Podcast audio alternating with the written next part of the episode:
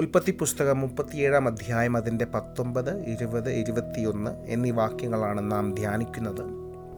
വാക്യങ്ങൾ ഇപ്രകാരമാണ്: ഒരു ദുഷ്ടമൃഗം അവനെ തിന്നുകളഞ്ഞുവെന്ന് പറയാം, അവൻ്റെ സ്വപ്നങ്ങൾ എന്താകുമെന്ന് നമുക്ക് കാണാമല്ലോ എന്ന് തമ്മിൽ തമ്മിൽ പറഞ്ഞു. റൂബേൻ അത് കേട്ടിട്ട് നാം അവന് ജീവഹാനി വരുത്തരുതെന്ന് പറഞ്ഞവനെ അവരുടെ കയ്യിൽ നിന്ന് വിടുവിച്ചു. അവരുടെ കയ്യിൽ നിന്ന് അവനെ വിടുവിച്ച് അപ്പൻ്റെ അടുക്കൽ കൊണ്ടുപോകണമെന്ന് കരുതിക്കൊണ്ട് റൂബേൻ അവരോട്, രക്തം ചൊരിയിക്കരുത്, നിങ്ങൾ അവൻ്റെ മേൽ കൈവയ്ക്കാതെ മരുഭൂമിയിലുള്ള ആ കുഴിയിൽ അവനെ ഇടുവീനെന്ന് പറഞ്ഞു.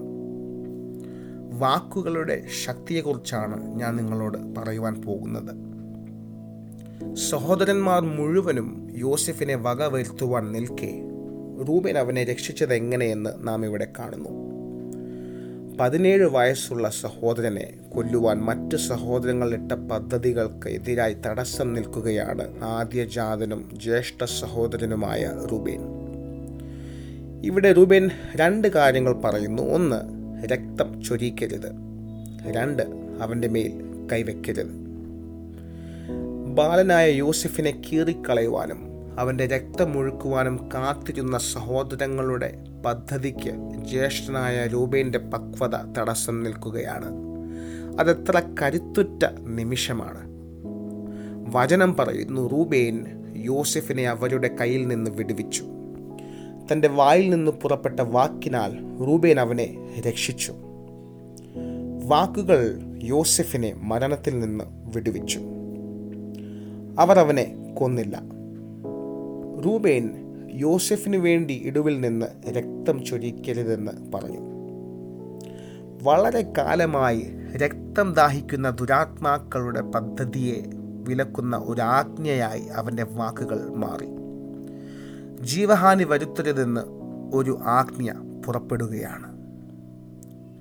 ആ ചെറിയ ബാലനെ തകർക്കുവാൻ സഹോദരങ്ങളെ പ്രേരിപ്പിച്ചുകൊണ്ടിരുന്ന കുലപാതകത്തിൻ്റെ ദുരാത്മാക്കൾ താൻ ആരാണ് എന്ന് നന്നായി അറിയുന്ന ഒരുവർ അധികാരത്തോടെ ജീവഹാനി വരുത്തരുതെന്ന് കൽപ്പിച്ചപ്പോൾ ആ ശബ്ദത്തിൻ്റെ മുൻപിൽ ക്ഷണത്തിൽ മുട്ടുമടക്കി. ഇത് ഒരു ഒറ്റപ്പെട്ട സംഭവമാണോ? നമ്മുടെ കാലഘട്ടത്തിൽ ഇതിന് പ്രസക്തിയുണ്ടോ?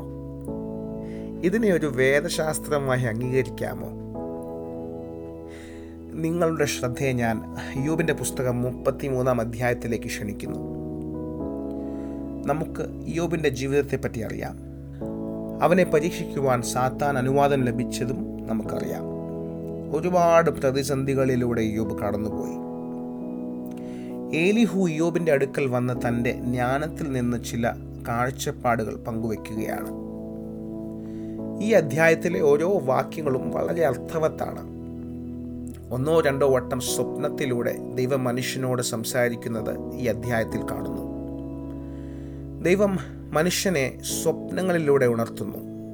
ആ ദൈവം ഇന്നും സ്വപ്നങ്ങളിലൂടെ മനുഷ്യനോട് സംസാരിക്കുന്നു. ഏത് മാധ്യമത്തിലൂടെയാണ് സംസാരിക്കുന്നതെന്ന് നാം മനസ്സിലാക്കിയാൽ മതി. നാം കാണുന്ന സ്വപ്നങ്ങളെല്ലാം നല്ലതാണെങ്കിലും എല്ലാം ദൈവത്തിൽ നിന്നും വന്നതാകണമെന്നില്ല. ദൈവം മനുഷ്യനോട് ഇടപെടുന്നത് എങ്ങനെ എന്നീ അധ്യായത്തിൽ തുടർന്ന് സംസാരിക്കുന്നു. അപ്പോൾ ദൈവം സ്വപ്നത്തിലൂടെ മനുഷ്യനെ ഉണർത്തുന്നത് നമുക്കിവിടെ കാണുവാൻ സാധിക്കും. ദൈവം മനുഷ്യരെ മരണത്തിൽ നിന്നും വെടിവെക്കുന്ന മറ്റൊരു വിധവും ഇവിടെ കാണുവാൻ സാധിക്കും. യോബിൻ്റെ പുസ്തകം അതിൻ്റെ മുപ്പത്തിമൂന്നാം അധ്യായം ഇരുപത്തിരണ്ടാം വാക്യം വായിക്കുന്നു: അവൻ്റെ പ്രാണൻ ശവക്കുഴിക്കും അവൻ്റെ ജീവൻ നാശകന്മാർക്കും അടുത്തിരിക്കുന്നു. അപ്പോൾ ഒരുവൻ്റെ പ്രാണൻ ശവക്കുഴിക്ക് അടുത്തിരിക്കുന്നു, അതായത് അവൻ്റെ ജീവൻ മരണത്തിലേക്ക് അടുത്തിരിക്കുന്നു. ആത്മമണ്ഡലത്തിൽ ദുരാത്മാക്കൾ ഈ മനുഷ്യനെ തകർത്ത് കളയുവാൻ കാത്തു നിൽക്കുകയാണ്. അവൻ്റെ ജീവിതത്തിൻ്റെ അവസാന നിമിഷത്തിലേക്ക് ഈ മനുഷ്യൻ എത്തി നിൽക്കുകയാണ്. ഇരുപത്തിമൂന്നാം വാക്യം ഇപ്രകാരം പറയുന്നു: മനുഷ്യനോട് അവൻ്റെ ധർമ്മം അറിയിക്കേണ്ടതിന് ആയിരത്തിലൊരുത്തനായി മധ്യസ്ഥനായൊരു ദൂതൻ അവന് വേണ്ടി ഉണ്ടെന്ന് വരികിൽ. ആയിരത്തിലൊരുത്തനായി മധ്യസ്ഥനായ ഒരു ദൂതൻ, അതായത് ഒരു വിവർത്തകൻ അവന് വേണ്ടി ഉണ്ടെന്ന് വരികിൽ. നിലവിലുണ്ടായിരുന്നതും നമുക്ക് അറിയാത്തതും എന്നാൽ ഇപ്പോൾ നമുക്ക് ആവശ്യമുള്ളതുമായ സത്യത്തെ പരിഭാഷപ്പെടുത്തുവാൻ കൃപയുള്ള വ്യക്തിയാണ് ഈ വിവർത്തകൻ. നിന്റെ ജീവിതവുമായി ബന്ധമുള്ള നിലവിലുള്ള സത്യങ്ങളെ നിന്റെ അടുക്കൽ എത്തിക്കുന്നവനാണ് വിവർത്തകൻ. യേശു പറഞ്ഞു, എന്നെ കാണുവാൻ നിങ്ങൾ തിരുവെഴുത്തുകളെ ശോധന ചെയ്യുന്നുവെങ്കിലും നിങ്ങൾ എൻ്റെ അടുക്കൽ എത്തുന്നില്ല. മറ്റൊരിടത്ത് നമ്മൾ കാണുന്നു, ഷണ്ണൻ തിരുവചനം വായിക്കുന്നുവെങ്കിലും കർത്താവിനെ കണ്ടെത്തുന്നില്ല. ഫിലിപ്പോസ് ഭാഗമായിരുന്ന ഉണർവ് യോഗത്തിൽ നിന്നും ഫിലിപ്പോസിനെ വഴിതിരിച്ച് ദൈവം പറഞ്ഞത്, ഇവിടെ ആയിരങ്ങൾ വിടുതൽ പ്രാപിക്കുന്നുണ്ട്, നിനക്കിവിടെ പ്രശസ്തിയും ഉണ്ട്, പക്ഷേ ഒറ്റ വ്യക്തിക്ക് വേണ്ടി നീ ഇപ്പോൾ പുറപ്പെടുക. കാരണം നീ ആയിരിക്കുന്ന ഇടത്ത് ധാരാളം വിടുതലുകൾ നടന്നുകൊണ്ടേയിരിക്കുകയാണ്. പക്ഷേ വിടുതൽ ആവശ്യമുള്ള മറ്റൊരിടത്തിലേക്ക് നീ പോകുക. അവിടെ ഒരുവൻ ദീർഘസമയമായി ഇശയ്യാവിൻ്റെ പുസ്തകം വായിച്ചു കൊണ്ടിരിക്കുന്നു. അവനൊരു വിവർത്തകൻ്റെ ആവശ്യമുണ്ട്. നിങ്ങൾക്ക് ബൈബിളുണ്ട്, മറ്റൊരാളുടെ ആവശ്യമില്ല എന്ന് പറഞ്ഞ് പിശാചി നിന്നെ ചതിക്കുവാൻ ശ്രമിക്കുമ്പോൾ നമുക്ക് ഈ ഭാഗത്തിൽ കാണുവാൻ സാധിക്കും. ഈ വ്യക്തിയുടെ കയ്യിൽ ബൈബിൾ ഉണ്ടായിരുന്നു, എങ്കിലും ദൈവം ഫിലിപ്പോസിനോട് ഇടപെട്ട് പറഞ്ഞു, ഈ വ്യക്തി സമർപ്പണത്തോടെ വചനം വായിക്കുന്നുവെങ്കിലും അവന് നിന്റെ ആവശ്യമുണ്ട്. വിവർത്തനം ചെയ്യുവാൻ അഭിഷേകം ചെയ്യപ്പെട്ട ഒരുവനെ ദൈവം ആത്മീയ മരണത്തിലേക്ക് സഞ്ചരിച്ചു കൊണ്ടിരുന്ന ഷണ്ണനെ രക്ഷിക്കുവാൻ അയച്ചു. വചനം പറയുന്നു, ഈ വിവർത്തകൻ ആയിരത്തിൽ ഒരുവനാണ്. അപ്പോൾ അതിൻ്റെ അർത്ഥം അവനെ എല്ലായിടത്തും കാണുവാൻ കഴിയുകയില്ല. അവൻ അപൂർവം ചിലരിൽ ഒരാളാണ്. ആയിരത്തിലൊരുവൻ അപൂർവം ചിലരിൽ ഒരാളാണ് എന്ന് പറഞ്ഞാൽ നിങ്ങൾ എന്നോട് യോജിക്കുമോ? ആ വാക്യം പറയുന്നു, ഈ വിവർത്തകൻ മനുഷ്യനോട് അവൻ്റെ ധർമ്മം അറിയിക്കുന്നവനാണ്. അതിൻ്റെ അർത്ഥം എന്താണ്? സഹോദരങ്ങൾക്കെതിരെ കുറ്റം ചുമത്തി അപവാദം പറയുന്നവൻ, മരണശിക്ഷയ്ക്കുള്ള കുറ്റങ്ങൾ നിരത്തി യോബിൻ്റെ മേലൊരു മരണം വിധിക്കുകയാണ്.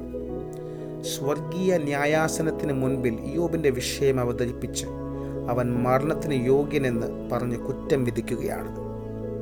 പക്ഷേ ഏലിഹു പറഞ്ഞു, ആയിരത്തിലൊരുവനായ വിവർത്തകനെ, അതായത് ദൂതനെ നിനക്ക് കണ്ടെത്തുവാൻ കഴിഞ്ഞാൽ അവന് ആ അപവാദിയുടെ ശബ്ദത്തെ തടസ്സപ്പെടുത്തുവാൻ കഴിയും. നീ മരിക്കണമെന്ന് അപവാദി പറയുമ്പോൾ ആ വിവർത്തകൻ ശത്രുവിൻ്റെ പദ്ധതികളെ തടസ്സപ്പെടുത്തിയിട്ട് ആ വ്യക്തിയുടെ മേൽ ദൈവഹിതത്തെ പ്രഖ്യാപിക്കും. കോടിക്കണക്കിന് കുറ്റാരോപണങ്ങൾ ഒരുവനെ ചുറ്റിയാലും അതിൻ്റെ നടുവിലും ആ മനുഷ്യൻ അവൻ്റെ നേരിനെ വെളിപ്പെടുത്തുവാൻ വിവർത്തകന് സാധിക്കും. ഈ കഴിഞ്ഞ വേനൽക്കാലത്ത്, കഴിഞ്ഞ വർഷം, പത്ത് വർഷം മുൻപ് കോളേജിൽ നീ ചെയ്തതും ചൂണ്ടി നീ മരിക്കുവാൻ അർഹനെന്ന് അപവാദി നിന്നെ കുറ്റം വിധിക്കുകയാണ്. അപവാദിയായ പിശാച് പത്ത് വർഷം മുമ്പിലത്തെയോ കഴിഞ്ഞ വർഷത്തിലെയോ കലാലയ ജീവിതത്തെക്കുറിച്ച് പറഞ്ഞ് കുറ്റം വിധിച്ച് നീ മരണത്തിന് യോഗ്യനാണെന്ന് പറയുമ്പോൾ അതാത് സമയത്ത് ദൈവം തൻ്റെ ദൂതനെ അയച്ച് ആ അപവാദിയുടെ ശബ്ദത്തെ തടഞ്ഞ് നിന്നിലേക്ക് ഒരു ഉന്നതമായ ശബ്ദം കൊണ്ടുവരും. ആ ശബ്ദം നിന്നോട് സംസാരിച്ച് നിൻ്റെ മേലുള്ള മരണത്തെ റദ്ദാക്കും. റൂബേനിലൂടെ സംഭവിച്ചത് എന്താണെന്ന് നിങ്ങൾക്ക് മനസ്സിലായോ? ഒരു ജ്യേഷ്ഠൻ്റെ സ്ഥാനത്ത് നിന്ന് അനുജനെ വിടുവിക്കുവാൻ സംസാരിക്കുക മാത്രമല്ലായിരുന്നു റൂബേൻ ചെയ്തത്. അവനൊരു ആത്മീയ തത്വത്തെ പ്രവർത്തിപ്പിക്കുകയായിരുന്നു. ഞാൻ മുൻപ് പറഞ്ഞതുപോലെ പതിനേഴ് വയസ്സുകാരനായ ബാലനെ കൊന്നുകളയുവാൻ സഹോദരങ്ങളിൽ പത്തു പേർ തയ്യാറായത് അസ്വാഭാവികമാണ്. അത് പൈശാചിക സ്വാധീനമില്ലാതെ സംഭവിക്കില്ല.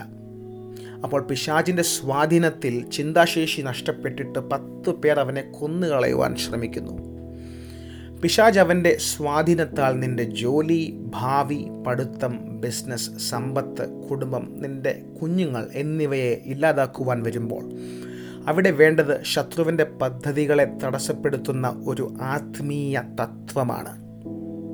ആത്മമണ്ഡലത്തിലെ ആക്രമണങ്ങളെ ശാരീരിക ബലത്താൽ തടയുവാൻ കഴിയുകയില്ല. നിനക്കെതിരെ വരുന്ന ശത്രുവിൻ്റെ പദ്ധതിയെ തടയുവാൻ വേണ്ടിയത് ഒരു ആത്മീയ തത്വമാണ്. ഞാനൊരു അടിസ്ഥാനമിടുകയാണ്. നിങ്ങൾ ചില തത്വങ്ങളെ മനസ്സിലാക്കണമെന്ന് ഞാൻ ആഗ്രഹിക്കുന്നു. നമുക്ക് കുറച്ചും കൂടെ ആഴത്തിലിതിനെ പഠിക്കാം. യോബിൻ്റെ പുസ്തകം അതിൻ്റെ മുപ്പത്തി മൂന്നാം അധ്യായം എഴുപത്തി മൂന്നും ഇരുപത്തിനാലും വാക്യങ്ങൾ വീണ്ടും വായിക്കുന്നു. മനുഷ്യനോട് അവൻ്റെ ധർമ്മം അറിയിക്കേണ്ടതിന് ആയിരത്തിലൊരുത്തനായി മധ്യസ്ഥനായൊരു ദൂതൻ അവന് വേണ്ടി ഉണ്ടെന്നു വരികിൽ അവൻ അവങ്കൽ കൃപ വിചാരിച്ച് കുഴിയിലിറങ്ങാതെ വണ്ണം ഇവനെ രക്ഷിക്കണമേ, ഞാൻ ഒരു മറുവില കണ്ടിരിക്കുന്നു എന്ന് പറയും. വചനം പറയുന്നു, അവൻ അവങ്കൽ കൃപ വിചാരിച്ച്. അവൻ എന്ന് പരാമർശിച്ചത് ദൈവത്തെക്കുറിച്ചാണ്. സാഹചര്യത്തെക്കുറിച്ചുള്ള ശരിയായ വിവർത്തനം നിമിത്തം ദൈവം അവനോട് കരുണ കാണിക്കുകയാണ്. അപവാദിയായ പിശാചിൻ്റെ അപവാദങ്ങൾ നിമിത്തം അനേകർ മരണത്തിനായി വിധിക്കപ്പെടുന്നു. അപവാദം പറയുന്നവൻ നിമിത്തം നിങ്ങളുടെ ജീവിതത്തിന്മേൽ ഒരു കള്ളം അതിവേഗതയിൽ സ്ഥാപിക്കപ്പെടുകയാണ്. പക്ഷേ ആ കള്ളം സത്യവുമായി മുഖാമുഖം വരുമ്പോൾ വചനം പറയുന്നു, സത്യം അറിയുകയും സത്യം നിങ്ങളെ സ്വതന്ത്രരാക്കുകയും ചെയ്യും. മറ്റൊരിടത്ത് വചനം ഇങ്ങനെ പറയുന്നു, ദൈവം ഒരു ദൂതനെ അയക്കാതെ ഈ സത്യം എങ്ങനെ പ്രസംഗിക്കപ്പെടും? ദൂതൻ വന്ന് ദൈവത്തിൻ്റെ നീതിയെ പ്രഖ്യാപിച്ച് ശത്രുവിൻ്റെ പദ്ധതിയെ തടയുന്നു. യോബിൻ്റെ പുസ്തകം മുപ്പത്തിമൂന്നാം അധ്യായം അതിൻ്റെ ഇരുപത്തിനാലാം വാക്യം വായിക്കുന്നു, അവൻ അവങ്കൽ കൃപ വിചാരിച്ച് കുഴിയിൽ ഇറങ്ങാതെ വണ്ണം ഇവനെ രക്ഷിക്കണമേ, ഞാൻ ഒരു മറുവില കണ്ടിരിക്കുന്നു എന്ന് പറയും. ഇവിടെ പറയുന്നു, കുഴിയിലിറങ്ങാതെ വണ്ണം ഇവനെ രക്ഷിക്കണമേ. അപവാദിയായ സാത്താൻ എന്താണ് ചെയ്യുന്നത്? അവൻ അപവാദം പറയുന്നു. അപവാദം പറയുവാൻ അവൻ എന്താണ് ഉപയോഗിക്കുന്നത്? വാക്കുകൾ. ഒരിക്കൽ കൂടി, അപവാദി എന്താണ് ഉപയോഗിക്കുന്നത്? വാക്കുകൾ. ഇനി ദൈവത്താൽ അയക്കപ്പെട്ട ദൂതൻ ഉപയോഗിക്കുന്നത് എന്താണ്? വാക്കുകൾ. ഈ വാക്യത്തിൽ എന്താണ് പറഞ്ഞിരിക്കുന്നത്? ഞാൻ ഒരു മറുവില കണ്ടിരിക്കുന്നു എന്ന് പറയും. ദൈവം എന്താണ് ചെയ്യുന്നത്? ദൈവം പറയുകയാണ്. ദൈവം എന്താണ് ഉപയോഗിക്കുന്നത്? വാക്കുകൾ. എന്താണ് ആ വാക്കുകൾ? കുഴിയിലിറങ്ങാത്ത വണ്ണം ഇവനെ രക്ഷിക്കുക. ഇപ്പോൾ നിങ്ങൾക്ക് ലഭിച്ചുകൊണ്ടിരിക്കുന്നത് ഒരു ആത്മീയ മർമ്മമാണ്. ഇതുപയോഗിച്ച് പല അടഞ്ഞ വാതിലുകളും നിങ്ങൾക്ക് തുറക്കുവാൻ കഴിയും. ശ്രദ്ധിക്കുക, സാത്താൻ നിന്നെ കുറ്റം വിധിക്കുന്നതിന് മുൻപേ നിനക്കായുള്ള വാക്കുകൾ പ്രഖ്യാപിക്കപ്പെട്ടിരിക്കും. അപ്പോൾ ഒന്ന്, അപവാദി വാക്കുകൾ ഉപയോഗിക്കുന്നു. രണ്ട്, അയക്കപ്പെട്ട ദൂതനും നിനക്കെതിരെയുള്ള ശത്രുവിൻ്റെ പദ്ധതിയെ തടയുവാൻ വാക്കുകൾ ഉപയോഗിക്കുന്നു. മൂന്ന്, ദൈവം അത് കേൾക്കുന്നു. ഇപ്പോൾ ദൂതൻ്റെ വാക്കുകളുമായി നിന്റെ ആത്മാവ് പൊരുത്തപ്പെട്ടിരിക്കുകയാണ്. ശത്രുവിൻ്റെ കള്ളത്തെ വിശ്വസിച്ചതുകൊണ്ട് നീ കുഴിയിലോട്ട് പോയിക്കൊണ്ടിരിക്കുകയായിരുന്നു. ക്ഷണനേരത്തിൽ നിന്റെ മനസ്സിൽ, ശരീരത്തിൽ, ദേഹിയിൽ, നിന്റെ മുഴുവൻ സംവിധാനത്തിൽ കിടന്ന ആ കള്ളത്തെ ദൂതൻ തടയുകയാണ്. ആ ദൂതൻ വന്ന് നിന്നോട് ചോദിക്കും, നീ ദരിദ്രനാണെന്ന് ആരാണ് നിന്നോട് പറഞ്ഞത്? നീ ഒന്നുമല്ല എന്ന് ആരാണ് നിന്നോട് പറഞ്ഞത്? ആ ശബ്ദം നിന്നോട് സംസാരിക്കുകയാണ്. നിന്റെ മേലൊരു ജീവനെ പ്രഖ്യാപിക്കുകയാണ്. ആഴ്ചതോറും നിരന്തരമായി വാക്കുകളെ അയച്ച് നിന്നെ ഉണർത്തുകയാണ്. നിന്റെ ആത്മാവിലേക്ക് പ്രത്യാശയും ശക്തിയും പകരുകയാണ്. ഇപ്പോൾ നിന്റെ ആത്മാവ് ദൂതൻ പ്രഖ്യാപിച്ച വാക്കുകളുമായി പൊരുത്തപ്പെട്ടിരിക്കുന്നു. ക്ഷണത്തിൽ ദൈവം നിന്നെ നോക്കി ഇപ്രകാരം പറയും, നിന്റെ ആത്മാവ് ഇപ്പോൾ പൊരുത്തപ്പെട്ടിരിക്കുന്നത് സ്വയത്തോടോ അപവാദിയോടോ അല്ല. നീ ഇപ്പോൾ പൊരുത്തപ്പെട്ടിരിക്കുന്നത് ദൈവത്താൽ അയക്കപ്പെട്ട ദൂതനുമായാണ്. നീ തീർന്നു, നീ അവസാനിച്ചു. മൂന്ന് മാസത്തിനകം നീ മരിക്കുമെന്ന് അപവാദി പറയുമ്പോൾ ദൂതൻ ആ റിപ്പോർട്ടിനെ തടസ്സപ്പെടുത്തി, ഈ വർഷം മരിക്കാനുള്ളതല്ല, നീ ജീവനുള്ളവരുടെ ദേശത്ത് പാർക്കുമെന്ന് പ്രഖ്യാപിക്കും. മരിക്കുവാൻ എല്ലാ രീതിയിലും ഒരുങ്ങിയവൻ അതെല്ലാം തച്ചുടച്ച്, ഞാൻ മരിക്കില്ല, ജീവിക്കും. കഴിഞ്ഞ ദിവസം ഒരു സഹോദരി അവരുടെ ജീവിതത്തിലെ ചില കാര്യങ്ങൾ എന്നോട് പങ്കുവെച്ചു. അത് കേട്ടുകൊണ്ടിരിക്കുമ്പോൾ അനേകർ ആ സഹോദരിയുടെ അടുക്കൽ വന്ന് കെട്ടിപ്പിടിച്ച് കരയുന്ന ഒരു കാഴ്ച ഞാൻ ആത്മാവിൽ കണ്ടു. അപ്പോൾ ഞാൻ അവരോട് പറഞ്ഞത്, അടുത്ത പ്രാവശ്യം നിങ്ങളുടെ ഭവനത്തിൽ ആരെങ്കിലും വന്ന് കരഞ്ഞാൽ അവരോട് ദയവായി വീട്ടിൽ നിന്നും ഇറങ്ങിപ്പോകുവാൻ പറയണം. കാരണം ആ സഹോദരി മരിക്കുമെന്ന ചിന്തയിലാണ് ഈ ആളുകൾ അവരെ കെട്ടിപ്പിടിച്ച് കരയുന്നതും ഞങ്ങൾ നിന്നെ സ്നേഹിക്കുന്നുവെന്ന് പറയുന്നതും.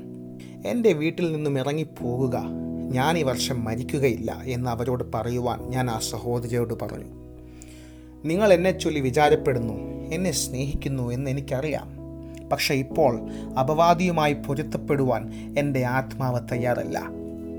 എനിക്ക് പ്രതികൂലമായി വന്ന റിപ്പോർട്ടിനെ നോക്കി ശ്രേഷ്ഠമായ ഒന്നിനെ പ്രഖ്യാപിക്കുവാൻ, ഞാൻ കടന്നു പോകുന്ന ഈ സാഹചര്യത്തെ നോക്കി ഉന്നതമായ ഒന്നിനെ വ്യാഖ്യാനിക്കുവാൻ കൃപ ലഭിച്ച ആ വിവർത്തകനുമായി എൻ്റെ ആത്മാവ് പൊരുത്തപ്പെട്ടിരിക്കുകയാണ്. ഒരു തെറ്റായ വിവർത്തകൻ നിമിത്തമാണ് കഴിഞ്ഞു പോയ കാലങ്ങളിൽ നിങ്ങൾക്ക് വേദനയും പരിമിതികളും ഉണ്ടായത്. നീ ക്ലേശങ്ങളിലൂടെ കടന്നു പോകണമെന്ന് ആ വിവർത്തകൻ പറഞ്ഞതുകൊണ്ടാണ് ഇന്ന് നീ ആ ക്ലേശങ്ങളെ സഹിക്കുന്നത്. യേശുക്രിസ്തുവിൻ്റെ നാമത്തിൽ ഞാൻ നിങ്ങൾക്കായി ഉന്നതമായ ഒരു ശബ്ദത്തെ കൊണ്ടുവരുന്നു. ക്ലേശങ്ങൾക്ക് വിരാമം വന്നിരിക്കുന്നുവെന്ന് നിങ്ങളുടെ ആത്മാവിലേക്ക് ഞാൻ പ്രഖ്യാപിക്കുന്നു. നിൻ്റെ ഉദരവും നിൻ്റെ കിഡ്നിയും സംബന്ധിച്ച് വന്ന റിപ്പോർട്ടുകളെ ഞാൻ യേശുക്രിസ്തുവിൻ്റെ നാമത്തിൽ റദ്ദാക്കുന്നു.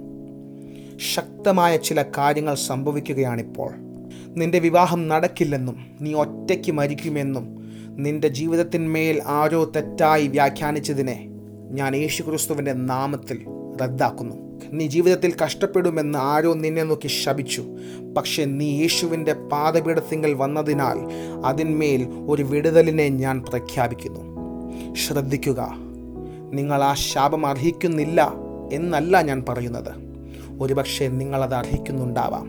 നിങ്ങൾ ചെയ്ത ഏതോ പ്രവൃത്തി നിമിത്തം ആ ശാപവാക്കുകൾ നിങ്ങൾക്കെതിരെ വന്നു. പക്ഷേ ആ ശാപക്കുഴിയിലേക്ക് വീഴുന്നതിന് മുൻപ് നിങ്ങൾ ഒരു വിവർത്തകനെ കണ്ടുമുട്ടി.